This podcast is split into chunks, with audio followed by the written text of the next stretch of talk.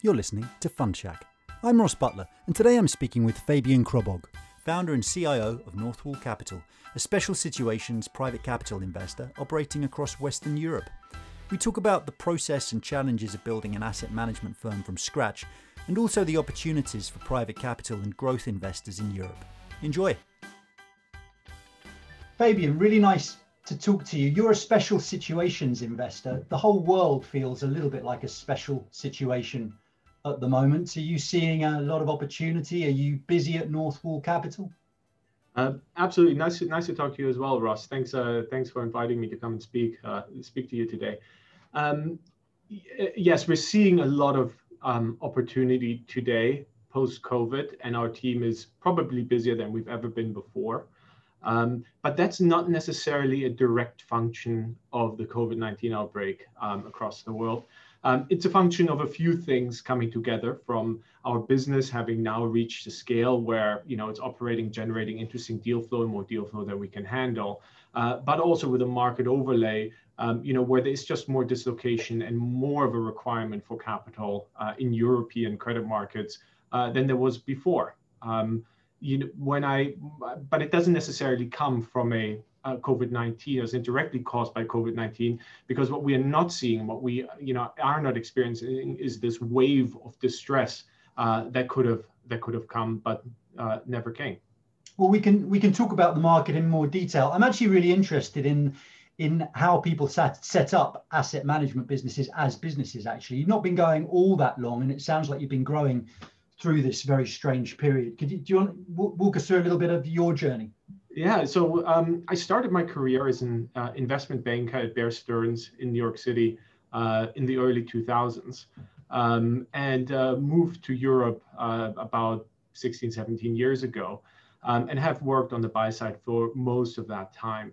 I was with a team for nine years uh, that ended up spinning out of a European multi-strategy um, hedge fund to launch a, a, credit fund, a distressed and special situations credit fund uh, just after the, the, onset of the, the global financial crisis. And um, I was always very intrigued by this idea of launching really any business, but in particularly a credit business.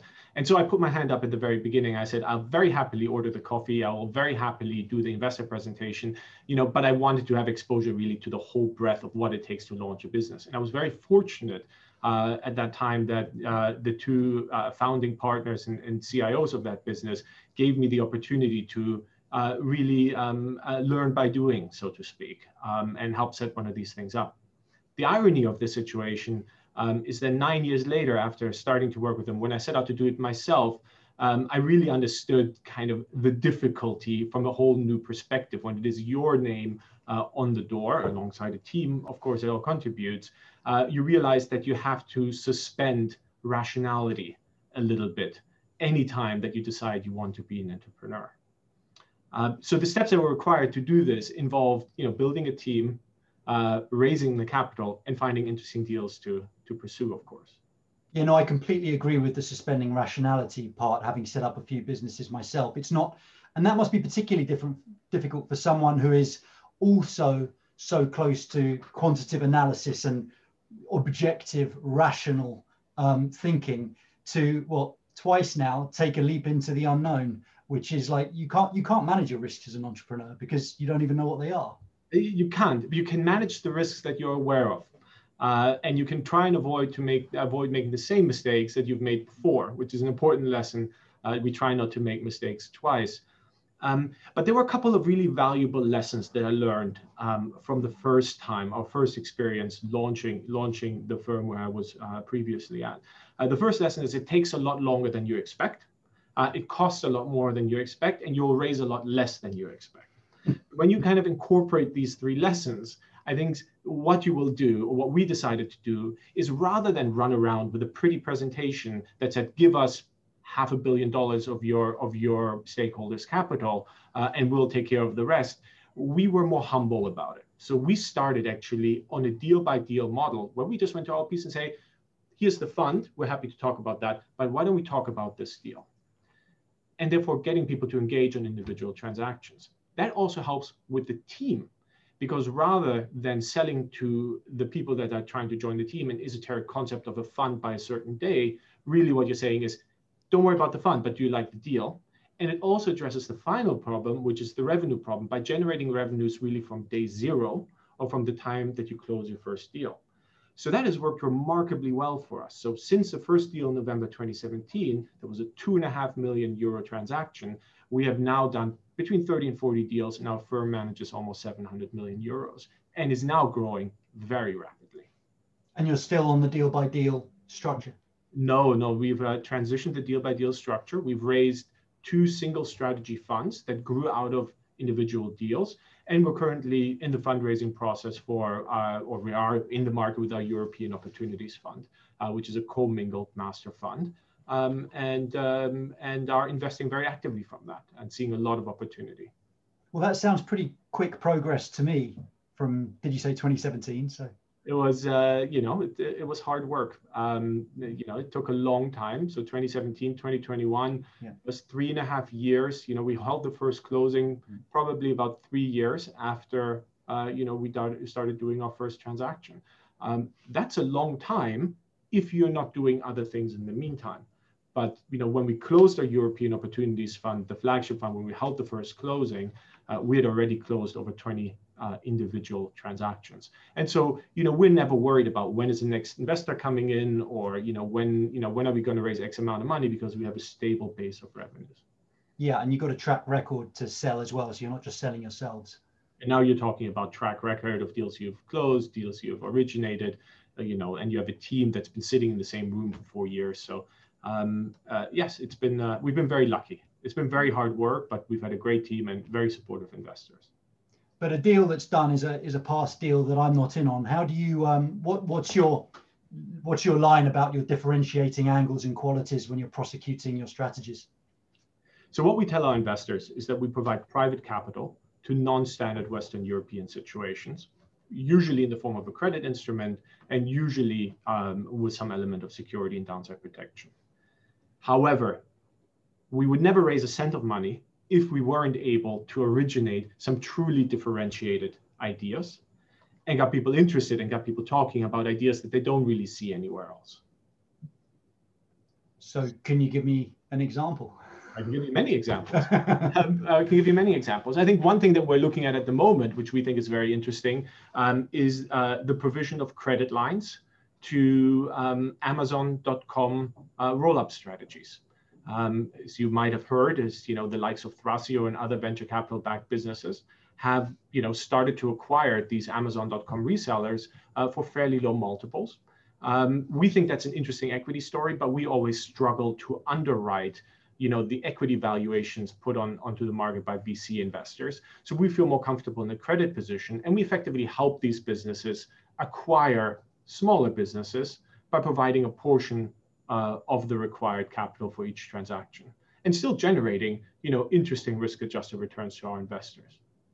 So this is a trend that had actually passed passed me by. So what kind of businesses are these amazon resellers? Are they all you know all kind of all offshore unbranded manufacturers well, no, or? you have to be but you know when you're on amazon.com you might not realize it but two-thirds of um, the sellers on amazon are what's called fba businesses fulfilled by amazon businesses and what that means is um, it's an entrepreneur. It could be a couple in a small town in Germany uh, that has uh, developed a hiking pole at a factory in China, has never been to the factory in China, but has that hiking pole is being sold on Amazon. It goes into an Amazon warehouse, and Amazon then you know processes it, ships it out to the customers, deals with the returns, um, and handles all of the billing and all, all the other factors. Um, the interesting bit here is that these individuals might not have the expertise to go from hiking poles to hiking boots or to acquire excess inventory in order to uh, achieve some economies of scale. And so when an aggregator buys them, they're often able to drive real growth within uh, the brand and reduce some of the Amazon uh, cost line items. But interestingly, uh, can then also over time potentially branch out onto other platforms and really build an e-commerce business around that. And you will notice this on Amazon. The website is becoming a little bit more professionalized in the listing quality, the ad quality, etc. And that's partially driven probably by these these aggregators. They sound like interesting opportunities, which makes me wonder, you know, your sources of, uh, I guess, inspiration on the one hand, ideas, and but then deal flow and where you get where you get your opportunities from.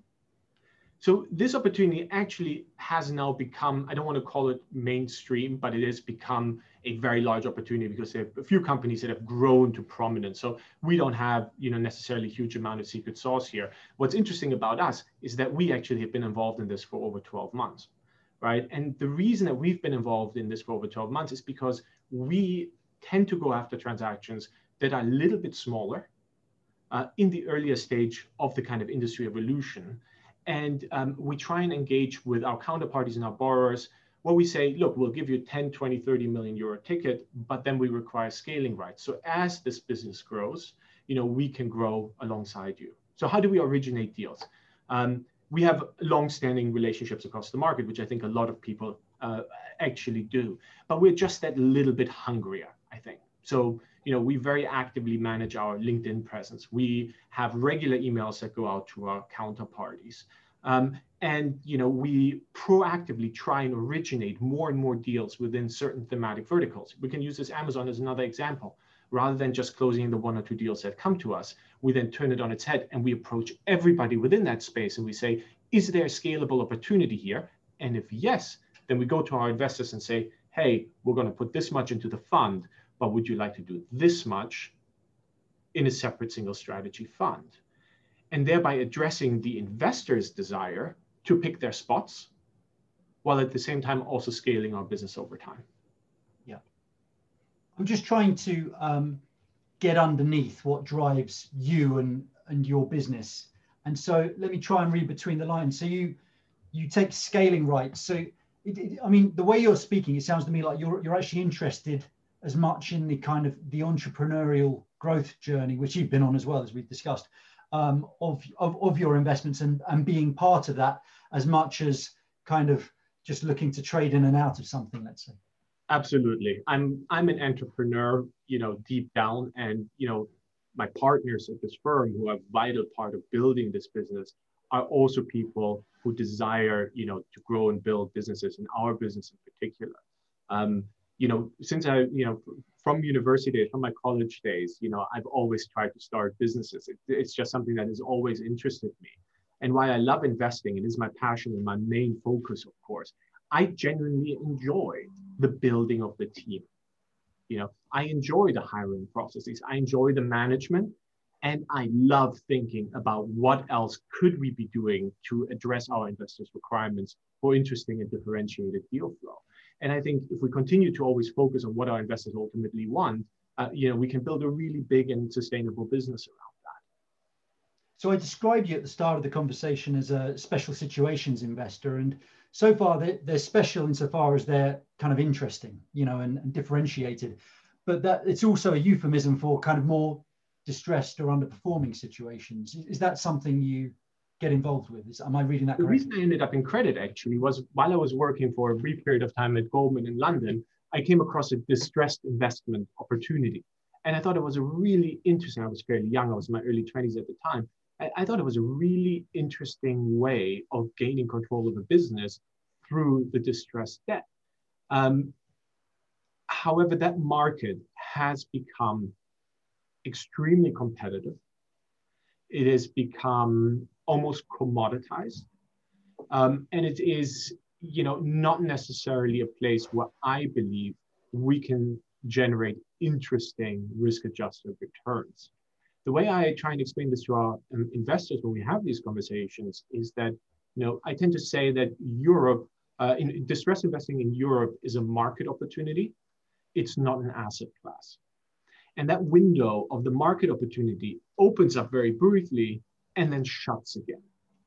And you will see that in particular, you know, COVID is a great example. It never led to the wave of distress because of the government intervention.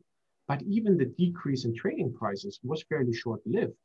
Mm. And then people had dislocation funds ready and dry powder sitting on the sidelines and basically lifted those prices up. Um, I do believe that distress investing, you know, is interesting and can be a valuable part of kind of helping companies recover, uh, but it's just not interesting at the moment yes, you've got the skill set internally to do it if you want to do it. But if you don't want to do it, you're looking at, I guess, it, would it be right to call it kind of slightly more mainstream private equity growth opportunities? Um, I wouldn't quite go that far. Okay. Right? Uh, I wouldn't go that far at all, right? Because um, what we're really focused is on being an, an opportunistic lender in the current market yeah. environment. So we finance special situations, right? Um, whenever there's a, a, private equity sponsor that sits on the other side of any transaction, um, they tend to be very sophisticated. They tend to be very intermediated transactions, and direct lenders will do that at a cost of capital uh, that doesn't match our match our cost of capital. So, if I'm a private equity guy, um, what uh, and I've, what kind of deal would I have where I would think I know who to go to for um, for some for some lending support? Fabian's my guy. Let me let me take you through. Let me give you. Let, let me show, explain to you another problem that we solved recently for a borrower. Um, so our borrowers uh, tend to be not private equity backed companies. So for example, one company that we recently uh, backed, I'll give you two examples. The first one is a, um, a land developer uh, that achieved planning consent for a very large plot of land to build 1,500 homes. Unfortunately, he received that planning consent in the middle of the last August lockdown and he had to make a balancing payment to acquire the remainder, to make the balancing, the, the remaining 80% of the payment for the land three months later, because he'd already extended it and paid a big deposit by 12 months. Markets were shut at the moment, people were on vacation, and he needed to raise a fairly substantial amount of capital, you know, in really 30 to 45 days. No bank will do this deal, hmm. right? Um, we had our doubts initially, but then we did a lot of diligence. We understood that there were credible bids for the project. We spoke to the buyers, we spoke to the planners, we and we ran a due diligence and uh, structuring process at the same time and closed a large transaction within you know 40 40 days or so and effectively enabled that borrower to close on the land purchase that he otherwise would have lost because clearly the seller would have changed his mind, kept the deposit, not sold the land now that they're planning consent. Yeah, so that's very positive. And so let's jump back 20 years ago before there was a real private credit market and guys like you out there. A situation like that would have been seriously distressed, facing default because traditional banks couldn't jump into that space. And so I'm going to go out and say what a positive thing it is that we got this relatively new asset class that's able to be nimble in that way. Correct. So we basically, the way to think of us, we sit somewhere between direct lending funds and distressed funds on the illiquid end of the credit universe, and we occupy that space um, that uh, traditional providers of capital and even the new uh, providers of capital still can't, can't address. Um, and a direct lender will struggle with this because it's not private equity backed, it doesn't have cash flows, it's purely an asset-backed loan, and you know um, we relish in those situations. My understanding would be, therefore, that that kind of asset requires an awful lot of analysis and due diligence in order to get your head around. That's right. So how? So you've got to staff up with the necessary expertise to achieve that. That's right. That's right. And I think that's the biggest thing that our investors, you know, struggle with, or potential investors, is how can you have a broad mandate to do both you know, the Amazon lending deal and the real estate lending deal uh, on a development plot. And the reality is, is that we are credit specialists uh, and not necessarily industry specialists. So we tend to bring in um, advisors uh, that can support us. So in this particular transaction, we'll get a planning consultant to make sure that the planning consent that was received actually, you know, is executable, you know, that actually the land can be built in accordance with these you know, with, with these consent requirements, uh, various technicalities around local council agreements, such as Section 106, which deals with infrastructure, roads, schools, etc., uh, that have to be built by developers for the local council. You know, those are adhered to. Um, and so, um, but that is expertise that you can, an investment firm would very rarely have in house, and that you would always um, hire in externally. Um, but at the same time, um, you know, you then also need legal exper expertise uh, to make sure that there's no other charge, no burdens on the on the property uh, that prevents you from taking the first lien, um, as well as drafting of the loan documentation. Um, and, you know, for that we use you know external law firms. And then when it comes to valuation, we use an external valuation firm, of course, but really we rely on our own valuation. Um, and we spend most of our time thinking around, uh, thinking about not only what's the valuation today, but what would the valuation look like, you know, in the event that we had to sell this piece of land in 90 days? What would we have to liquidate it? How would we get our money back? And would we get our money back? And you know, there's a lot of work that you can do. There's some public records, you know, there's research you can do, and then you can speak to people that would buy these plots of land. So we had a good dozen or so conversations with potential purchasers of such land plots. And we got very comfortable. And we actually then ended up speaking to the purchaser of the land plot that had issued an, a letter of intent and confirmed with them their real intention to buy it for almost two times the amount of our loan. So we felt very well protected and feel very well protected. Fabian, would you say that given your niche, but still quite broad strategy, you have um, your, your task of attracting investors is more complex? You see, it's a good question actually, because uh, it is uh, extremely, uh, it was extremely difficult, especially in the beginning. Um, and um, you know, to convince people to give us such a broad mandate like like we discussed earlier, took you know a good three years or so on a fully discretionary basis. But what's interesting is how our investor base has actually evolved. So in the beginning, it all started with a single individual, um, a person that uh, has since invested in every single deal that we've ever done, um, and uh, is a senior advisor to the firm uh, now after after many years, and to whom we're extremely grateful for their support. But then uh, migrated to some family offices, and then it became institutionalized.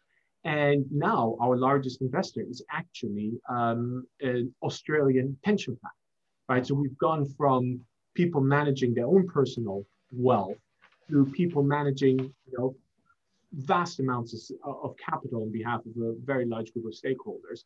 Um, and obviously the investment process um, for that institutional investor, you know, is, you know, by no means simple, right? And you have to jump through quite some hoops to get there. Yeah, and there uh, must be economies of scale when it comes to that kind of investor relations. Once you've got one of those demanding investors, you want more. Very they're very tough on fees. There's an additional complexity facing a lot of investors in Europe, insofar as Europe is not a homogenous market. And, and if you are prosecuting a strategy across it, you're dealing with different jurisdictions, different languages. That's harder for a small team. It is and it isn't. Keep in mind, this is what we do we have been only operating in Europe for the last 15 or so years. Right? I'm half German, half Egyptian. I was born in Singapore. My younger brother was born in Belgium. I was raised in Germany, went to university in the US, and live in London. Working across cultures is what we do. We have multiple languages on the team, um, but you know, we, you know, we, you know, we have to, we have to adapt, and we, you know, over the years have developed the experience um, of dealing and resolving issues in Spain versus in Germany versus in the UK. So, do you have any other examples of, you know, niche markets or asset classes that that um, that you're that you're looking at that might not look obvious from someone looking in, but is obvious to you as an opportunity? Yeah, uh, for sure. I mean, um, you know, we um, uh, we build a really interesting business around litigation funding um, in, in Europe. And um, interestingly, kind of fell into an entirely ESG compliant litigation funding strategy. Um, and so um, here's kind of how it all originated. At the very beginning, what we noticed was that there was a track record of certain car manufacturers in Germany settling claims um, for individual litigations as part of the diesel emissions scandal which we thought was a really interesting uh, potential investment opportunity because by funding these consumers to give them access to you know the necessary litigation to seek recourse for the defective cars on an individual basis um, you know we were actually able to you know at least identify the potential for some really interesting returns from a fairly low risk uh, standpoint because there was a very substantial settlement track record. And the reason that exists, of course, is because you know many of these car manufacturers involved in this diesel emission scandal have settled very large class action litigations, you know, around the world, um, including now in Germany. And um, you know, we kind of we identified that we thought there was an interesting theme around that, which was you know providing capital um, to individuals or companies uh, pursuing litigation uh, with an ESG angle. And, uh, you know, it's publicly disclosed. We closed a fairly substantial uh, funding line um, uh, to a law firm in the UK that has a few hundred thousand of these types of claimants whom they represent. And while we don't fund individual specific cases, we structured it as a credit facility. But because we understand the individual cases very well, you know, we have the comfort that we can lend money to this company, you know, add you know very interesting returns mm. with litigation funding risk without being kind of dependent on the binary outcome of an individual litigation. Uh, right. And that's how we combine an understanding of the diesel emission scandal yeah.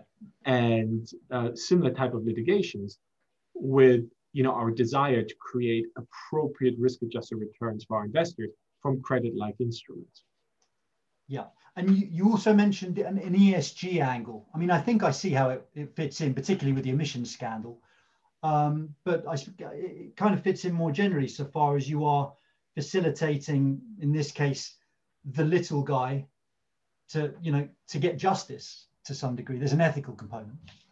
When we when I talk about ESG, is really the underlying case types that we've funded, especially in relation to our UK law firm relationship, which focuses on four types of cases: emissions litigation, data breach litigation. So this would relate to corporate governance failures. Um, litigation uh, around environmental disasters, so helping potential emerging markets claimants sue the parent company that caused a dam breach somewhere around the world in their home country. And then medical device liability claims for devices that continue to be sold after it was found that you know they really um, you know were damaging to individuals. And so um, those all to us fall within you know an ESG focused context uh, while maybe corporate litigation, you know, one corporate against the other for a warranty claim might not necessarily fall under that same banner. What kind of proportion of your business does this constitute? So we um, have our first vintage of our litigation fund um, probably makes up around 20% of our total AUM as a firm. Um, and it's now fully deployed um, and um, you know on track to generate some really interesting money multiple type of returns, provided that we continue to be as successful as we have been on, um, or rather our lawyers as successful as they have been in achieving the results. Um, and I would expect us in the future to uh, respond to our investors' desires for a second vintage of something like that. And um, you know, I think it will always be a big part of what we do. Yeah, I, I've not come across it that regularly. I assume there's not huge competition in the traditional market for it? There are some litigation funders out there, um, but many of our peers would do this out of a two or three billion master fund, allocate a little portion to some litigation funding deals. You know, we have a specialized team that just focuses on this particular subsegment. But I'm guessing when you set up North Wall Capital, um, maybe I'm wrong, um, you know, this wasn't high on your list of priorities? Was it something that was relatively organic? You spotted the opportunity. We spotted the opportunity, right? you know, when we heard that there was a settlement track record in Germany, we thought, wow, you know, that's, you know, we should try, you know, and and, and be part of this, right? Because, you know, I always struggle with this binary risk of litigation funding. I, you know, you win or you lose, you lose 100% of your money or you generate good returns. And I struggle with that. So when you can point to a demonstrative uh, settlement track record, you know, then you have, you know, it just helps us underwrite the risk. We're not breaking legal ground really in any of the cases that we or are directly or indirectly involved in. Um, so yes, we kind of fell into it, but this is part of the entrepreneurial spirit that we have here at North Wall. When we see an opportunity that's really interesting, um, you know, then we pursue it. And if it's too big for the fund, then we go to our investors and we speak to them. And what's interesting is that, you know, and where we've been really lucky as a firm, um, probably also through our co-investment discussions in the earlier days of our existence, is that um, we have been lucky in having met a range of investors that are incredibly smart, um, have internal teams that can analyze um, risk and can, you know, engage on individual ideas, um, and that also, you know, were willing to give us as a new firm a chance on some of these new tangential strategies. Mm. And um, you know that comes with a huge responsibility that we take very seriously uh, in trying to deliver good returns to them. But um, you know, our investor base has been very supportive over the years, and we're, we are very grateful for that. I've already asked you about deal flow, so I don't want to push the point, but but the more we talk, the broader your um, brief looks from the outside, the more I think, um, uh, you know, compared to say like a, a, private equity firm that's got its, you know, five corporate finance houses that it always brings its stuff, and compared to a traditional private capital firm, they know where they're getting the deals from, but by and large, is it? Would you say it's harder for you to or you have to work harder to source deals or think harder to source deals because you are so opportunistic and your situations really are special situations? It's funny that you would think so. The opposite is true. So I would argue that for a private equity firm, it's much harder to find interesting deal flow. Because if I'm a company that's up for sale, or if I'm, you know, if we're trying to sell a company, we hire an advisor whose sole job it is to find as many people as possible to sell that particular deal to, to get the highest price. Um, same for lending deals. If I'm a private equity sponsor, I hire a corporate finance firm whose sole job it is to find as many possible lenders who will lend you the highest amount of money, you know, at the cheapest cost with the uh, least amount of covenants and the most flexibility. And to us, that that doesn't, you know, offer, you know, particularly compelling, uh, differentiated sources of return, right? And as a new firm, we have to offer differentiation we can't just be, we can't compete with direct lending fund 17 of one of our competitors, um, and we don't want to. When you look at it from the side of a non-conforming borrower, using another example, a distressed hotel asset in Spain, trying to raise 20 million euros.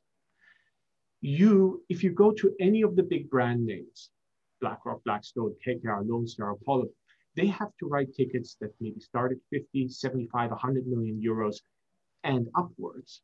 Um, and those are the brand names that you recognize.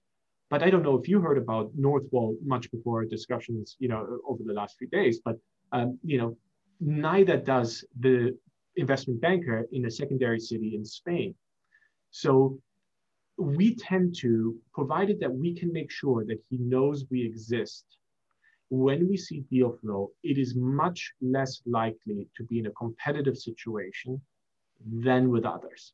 So our job is primarily to make sure that people know we exist and that we treat people well so that they tell their other friends, their other colleagues that we are reliable and predictable partner. Does that does that does that make sense? Yeah, yeah, I buy it. Sounds credible. Last year we looked at I want to say 800, 900 transactions, right? right? And we close maybe six, seven, eight, right? So there's a huge amount of complete rubbish that goes in the top of the funnel, and then we have to sift it through. And for that, we run a very methodical, um, uh, you know, process that consists of pipeline meetings, morning meetings, investment committees, interim memos, full memos. You know, we run a very structured process to make sure that we pick really only those transactions that we think really are very interesting for us. Oh, so that's in, so that's interesting because you're you know you're a, you're a small you're still a small organization. You're how many people? Well, 14 today. Will be 17 by the end of the year, just on the basis of the current hiring processes we're going through. Um, so we're growing both AUM and headcount quite quickly. But you've already got the structures in place that would, would in theory allow you to scale, keep scaling. For sure. And that was something that we did from the very beginning. So when we set up the firm, we were three founding partners. One is um, Ian, our chief, chief operating officer, and Alex, uh, who sits on the investment time investment team and is you know effectively oversees you know the, the investment team alongside me. And from the date of our second co-investment transaction, not the two and a half million euro one, but you know the second one, which is a little bigger, um, we set up institutional quality investment structures um, with proper infrastructure, um, independent boards of directors, you know, top four auditors, um, and you know, we really made sure that the structure was investable from an institutional perspective. And then at the same time, we also started to implement the process. So even from those early days, if you ever saw a deal from North Wall, you always saw it in the same format, with the same logo in the same place, you know, the same type of description, the same type of model output, the same everything. And you know, internally, we always had the same processes from the very, very beginning, which are effectively processes uh, that I took over from my previous experiences and where the other team members brought their own, you know, flavor in their own contributions to shape what is now our North Wall process that works well for all of us. Yeah. Uh, are, are there lessons from the mainstream investment banking world that are applicable to what you do now? In that sense? There are. I mean, there are. There are a lot of lessons from the mainstream investment banking world, um, and there are also some that you know you probably don't want to take take on necessarily. So, you know, um, lessons are, you know, it's institutional compliance is very important. You know, we're very strict on, um, you know, anything related to uh, to compliance as you would as you would imagine. Um, you know, but we try to still retain that small firm um, approach to things, um, where um, we have a flat hierarchy. Um, you know, we work very closely um, with the junior members on the deal team in trying to get things executed. Um, I try, we try to have a collaborative working environment uh, that is purely uh, meritocratic, with really no, you know, you know, no, you know, uh, trying not to use a, a, curse word. You know, we have a, only friendly people allowed. Let's call it. That's, yes, yeah. You want to work with the people you want to work with, and you want to work with people you want to work with, and you want to make sure that everybody, you know, works well together, and uh, people work very hard, um, but also have the opportunity to succeed to succeed uh, um, if they do deliver. As is yeah. kind of an interesting point, right? When you think about how do you build a team like this, I mean, how do you you know, how do you encourage people, right? I think the challenge in our industry has always been that the better people get, the more likely they are to leave. And what I'm trying to encourage and what we are trying to build here is a place that has growth potential for everybody. And what's really interesting about that, and things that really give me pleasure, um, you know, in what I consider to be as important as the wins on the investment side and the capital raising side, is when I see people that started as junior member of our deal team, you know, effectively move from the non-investing side to the investing side just because they're so good, mm. or you know, from a fairly junior role on the investor relations team to what can become very quickly a very senior role on the investor relations team. Um, and when you kind of see that progression, and when you kind of realize that you've been part of shaping these people's careers and shaping actually their lives in a certain way on the professional side at least you know that gives me tremendous amount of pleasure it's something that i'm very very proud of right and it means a lot yeah i, I suppose one of the, the difficult things with the retention in private equity i mean i know as a, as as an entrepreneur myself i'm very jealous of my of my equity. And so when you set up a business um, you know you, you you're guarded of it. But in private equity it's all about aligned incentives and kind of share you know sharing as you grow. And and it's getting that balance right in order to um, you know secure the people retain the people you want to to retain and you know so very often the people that have grievances they say well the, the founders were too greedy i had to move on so ian alex and myself sit on the investment committee and we build consensus around everything and we work very well and very very closely together and I think it's important that um, everybody feels like they have a voice. We take it one step further. We invite the entire firm to the investment committee meetings. And we actually invite people, you know, to, you know, ask questions and encourage you, in fact, um, in order to help us take better decisions. So they're observers. They're not on the committee, but they're invited as observers. They're non-voting members of the committee. Yeah, right. Right. right. But you know, when, specifically when I look to the kind of more senior members on the investment team that are not on the IC, um, not voting members on the IC, you know, the way that we think about them as future partners of the firm is, you know, how do you contribute to this discussion around risk taking as a. right? And what are your views? And do you speak up? Do you care? Right? Or are you just sitting there because you feel like you have to? I think that's very important because that's ultimately what we're looking for and that also then you know uh, goes to and, and i'll come back to your question around allocation of profits etc at a later point but that also goes to thinking a little bit about how you build your workforce so um, if you just have a workforce that consists entirely of white males i think you know you're going to have a homogeneity of kind of opinion so we really care about having you know uh, diversity on our team you know and you know to kind of build you know a little bit more of a differentiated opinion um, and to have people bring in different points of view, if that makes sense. Okay, so you know, I, I, I, I you completely convinced me on that. Um, it's not just about the money. Um, I would I completely agree with you that if you take people, if you allow people to be part of decision taking or at least have their say, then that means a great deal in the work environment. Of course, it does. I'm wrong all the time. Right? Like, let's just be very honest about that. So are my two founding partners. Um, so is everybody. So just you know, the approach has to be, you know, I'm not right. You know, somebody else might have a hmm. very important piece of information. So, you know, we encourage. I want to hear from the person that disagrees a lot more than I want to hear from the person that's going to tell me what you know I already know. Right? And that's how we hmm. avoid errors. Yeah. And then we're going to make mistakes. Yeah. That's a complete given right? Because everybody makes mistakes. Investing is about, you know, having more winners than losers, but you're going to have losers. But then the next step is about looking at your mistakes, analyzing them, understanding them, and trying not to repeat them. Yeah. Right. And um, and that's really something um, you know that you can only do in a culture where mistakes are you know viewed as learning opportunities, and where you don't find yourself in a yeah. situation where mistakes be, lead to some sort of punishment, which would be ridiculous. Yeah. Um, coming back on your point on incentivization. So so on that incentivization, um, you know, we have kind of two things to give away. We have equity ownership in the, in, in, the parent that we can give away over time, and then we have carry in the funds. And we try to be generous on the carry in the funds.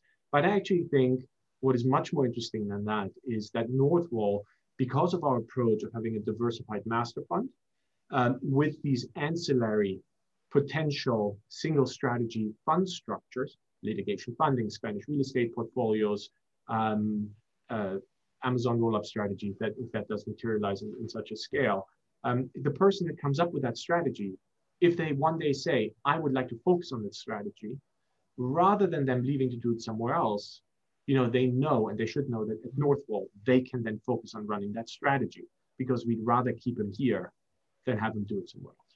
And, and so just in terms of your, you know, where you go from here, you built kind of pragmatically, you said, you know, incrementally you've learned as you've as you've gone along but do you have uh, like some you know some five year plan or you mentioned all the, the, the big kkrs and apollos of this world what's what's what's the what's the, the scale of the ambition um, for north wall as a as an organization but also that feeds into you know the market opportunity because that obviously needs to be there and, and it needs to grow with you so we that's a very good point so um, you know what's our ambition? We have huge ambitions, right? We want to build um, a multi-strategy private credit platform, right? That is scalable.